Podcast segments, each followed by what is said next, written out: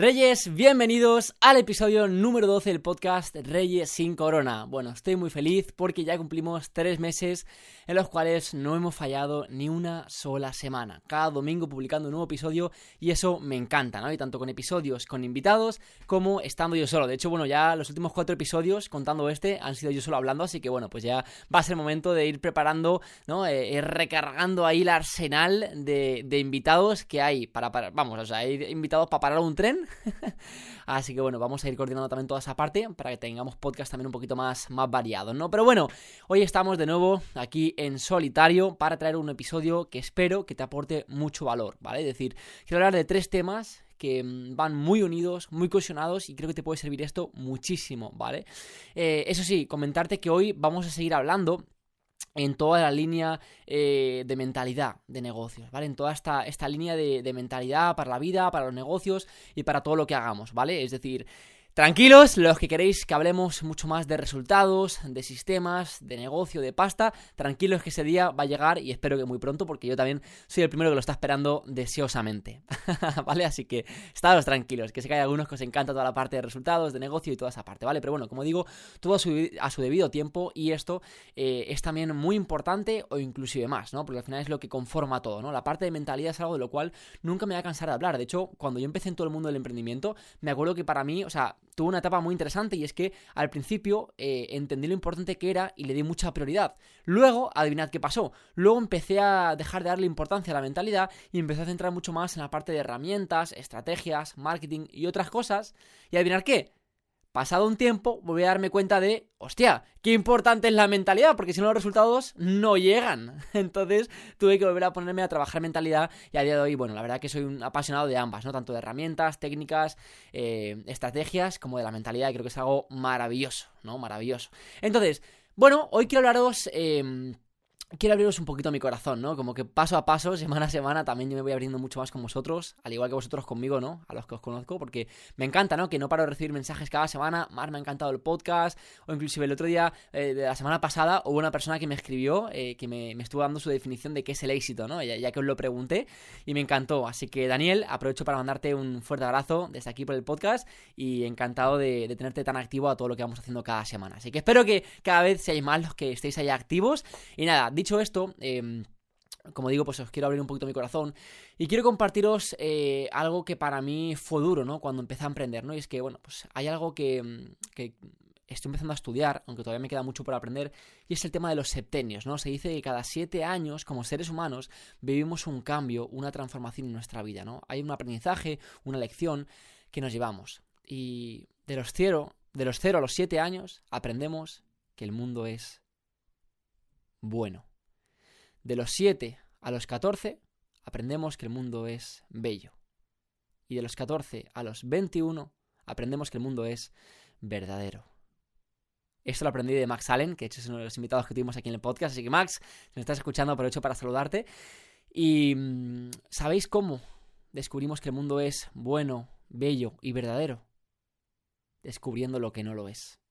Wow, esto para mí me impactó muchísimo, ¿no? Porque además em, yo estoy transitando este último sectenio. De hecho, bueno, pues justamente eh, este 26 de noviembre, o sea, para vosotros ayer, si estáis escuchando el podcast el día de la publicación, ¿no? Pues el 26 de noviembre, pues eh, es mi cumpleaños, ¿no? Fue mi cumpleaños. Es gracioso, ¿no? Porque para ti fue y para mí todavía no ha sido, ¿no? Entonces es un poco confuso esto de la línea temporal. Pero, como digo, bueno, pues voy a cumplir 20 años, entonces estoy ya terminando este tercer septenio, ¿no? Que es tan interesante. Entonces yo definitivamente en este último septenio eh, he aprendido que el mundo es verdadero. ¿Y sabéis cómo lo he aprendido? Pues como digo, descubriendo todo lo falso. Y para mí ha sido un, un septenio un poco que hasta me emociono, ¿no? Solo de pensarlo porque ha sido un poco duro, ¿no? En el sentido de que, bueno, pues he tenido que... Mm, he hecho proyectos con gente que creía que eran unos cracks de la hostia. Y luego, bueno, pues he visto que no eran tan cracks, que también eran personas como tú y como yo, que también la cagan, también cometen, cometen errores, también tienen un ego y se les sube la cabeza he aprendido un montón de cosas, ¿no? Y también he aprendido inclusive a amar, ¿no? A estas personas que, que me han podido traicionar o que me han podido hacer daño en algún momento. Em, pero sí que, mm, eh, o sea, me siento mucho más cerca, la verdad, a día de hoy, que como digo, hace por ejemplo cuatro años, cuando empecé aquí en redes sociales. Porque cuando empecé, yo me acuerdo, claro, desde esa inocencia, ¿no? Que todos tenemos cuando somos jóvenes. eh, yo, wow, ¿no? Admiraba a todo el mundo, me creía todo lo que me decían, ¿no? Me creía todos los resultados, me creía todos los vendehumos. y claro, ¿no? Pues ha sido, pues han sido unos años de empezar a saber tener ese ojo que distingue, ¿no? Lo verdadero de lo falso, que distingue a los vendehumos de la gente que realmente tiene corazón y hace las cosas con propósito y que, y que sirven y que ayudan, ¿no? Como digo, pues ha sido un tiempo muy, muy especial. No ha sido fácil, la verdad que ha sido duro. Es decir, de hecho, bueno, pues en 2019 estuvimos, eh, estuve formando parte y ayudando en un proyecto que, bueno, pues invertí bastante dinero. Bueno, ¿Cuánto es bastante? Pues en verdad si lo comparo con lo que genero ahora, pues sería poco, ¿no? Pero que para mí en aquel momento, imaginaros, ¿no? Cuando yo no tenía nada de ingresos y solo vivía de, de, de la pequeña paga mensual de mi familia y y de alguna cosa puntual que generaba, ¿no? Hostia, si caen 50 euros, ya da gracias, ¿no? Pues eh, en ese contexto, ¿no? estaba yo en, en, bachillerato, había acabado bachillerato y, estaba entrando a la universidad, ¿no? No tenía ni trabajo ni nada. O sea, ya, ya os podéis imaginar, ¿no? No, tenía, ninguna fuente de ingresos, salvo la de mi familia, lo típico, ¿no? De, oye, hijo, gracias por venir a verme, venga, 5 eurillos, no sé qué. Pues lo típico, ¿no? Al menos mi, abuela siempre que la veo siempre me da 5 euros. Es, lo mítico, ¿no? Em, al menos lo mítico para mí. Entonces, claro, yo en esa, en esa etapa lo dejé todo por un proyecto en el que creía muchísimo, creía en los líderes que lo estábamos eh, desarrollando y sobre todo en el líder que lo estaba desarrollando. Y de hecho, bueno, le sigo, queriendo, le sigo queriendo un montón y teniendo un aprecio y un cariño y un amor bestial. Es una persona que aprecio mucho. Pero sí que es cierto que al final el proyecto no salió, ¿no? Y claro, desde entonces, hostia, a mí cuando todo el proyecto se cayó, porque hubo una división, ¿no? Es decir, cuando.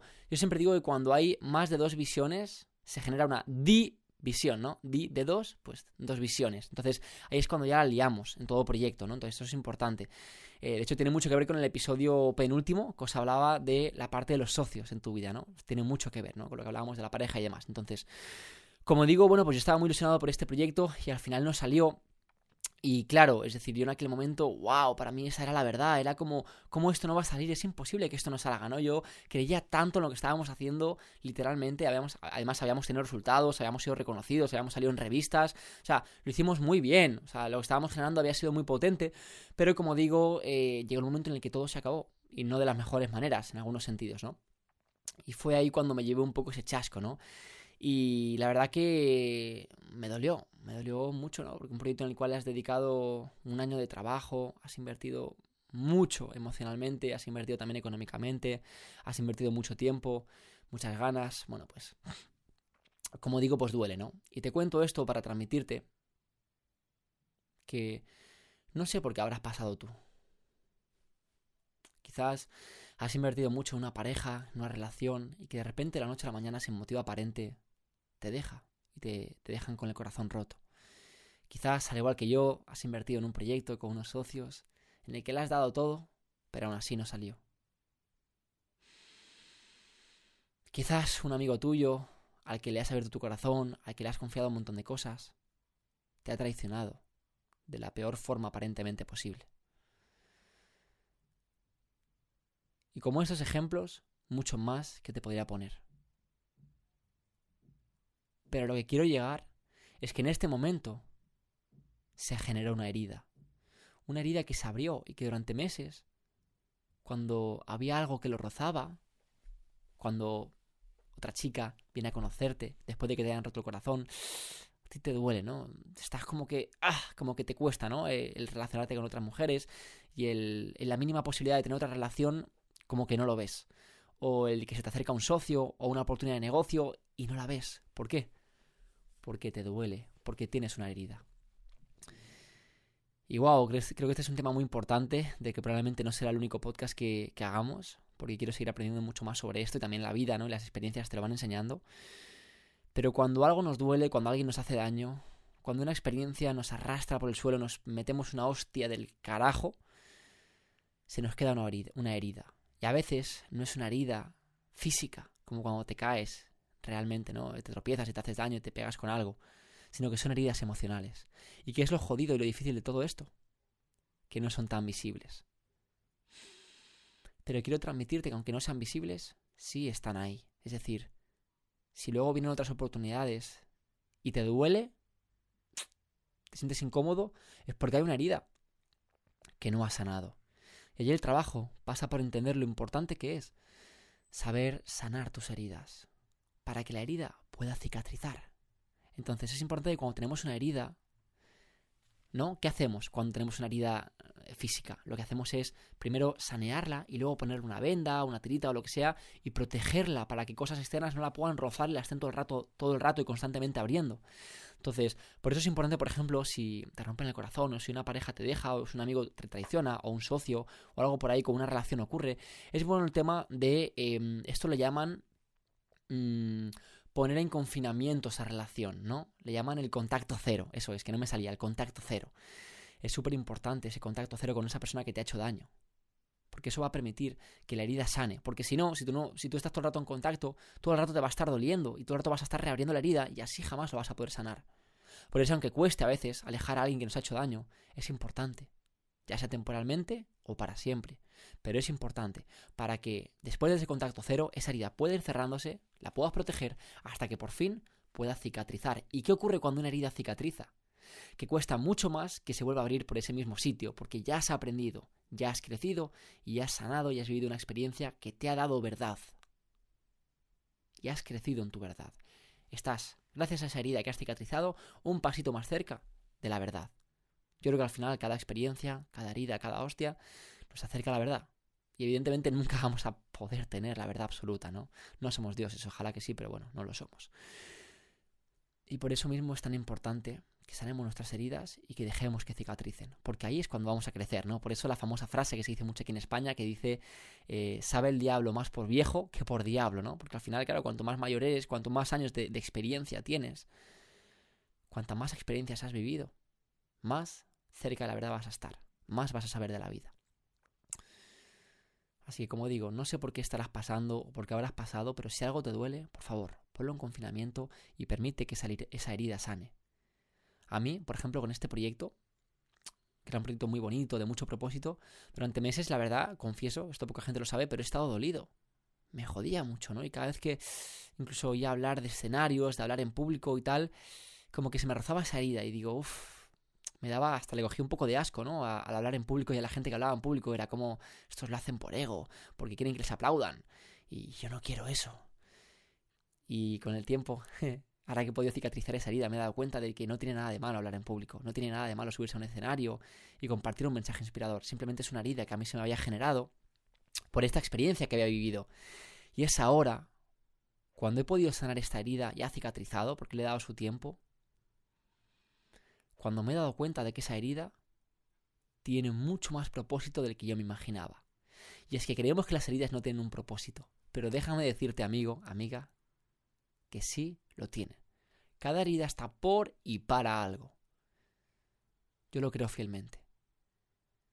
Simplemente que en el momento cuando ese daño ocurre, cuando estamos en ese dolor o incluso en ese sufrimiento, no somos conscientes de para qué eso nos ocurre y nos lamentamos, nos victimizamos. Ah, pero ¿por qué esto me ocurre? ¿Por qué tal? Pero déjame decirte que cualquier herida que tengas, incluso si a día de hoy, recientemente, te han hecho daño y todavía tienes la herida abierta, déjame decirte algo. Esa herida algún día, en algún momento, cuando menos te lo esperes, de repente harás un clic. Y cuando hayas sanado dirás, wow, ahora entiendo por qué viví esto. Porque aquí hay propósito. Y esto, amigos, es lo que a mí me ha pasado y por eso, pues ahora con todo Rey sin Corona, este último fin de semana, lo compartí el otro día un poco por historias, ¿no?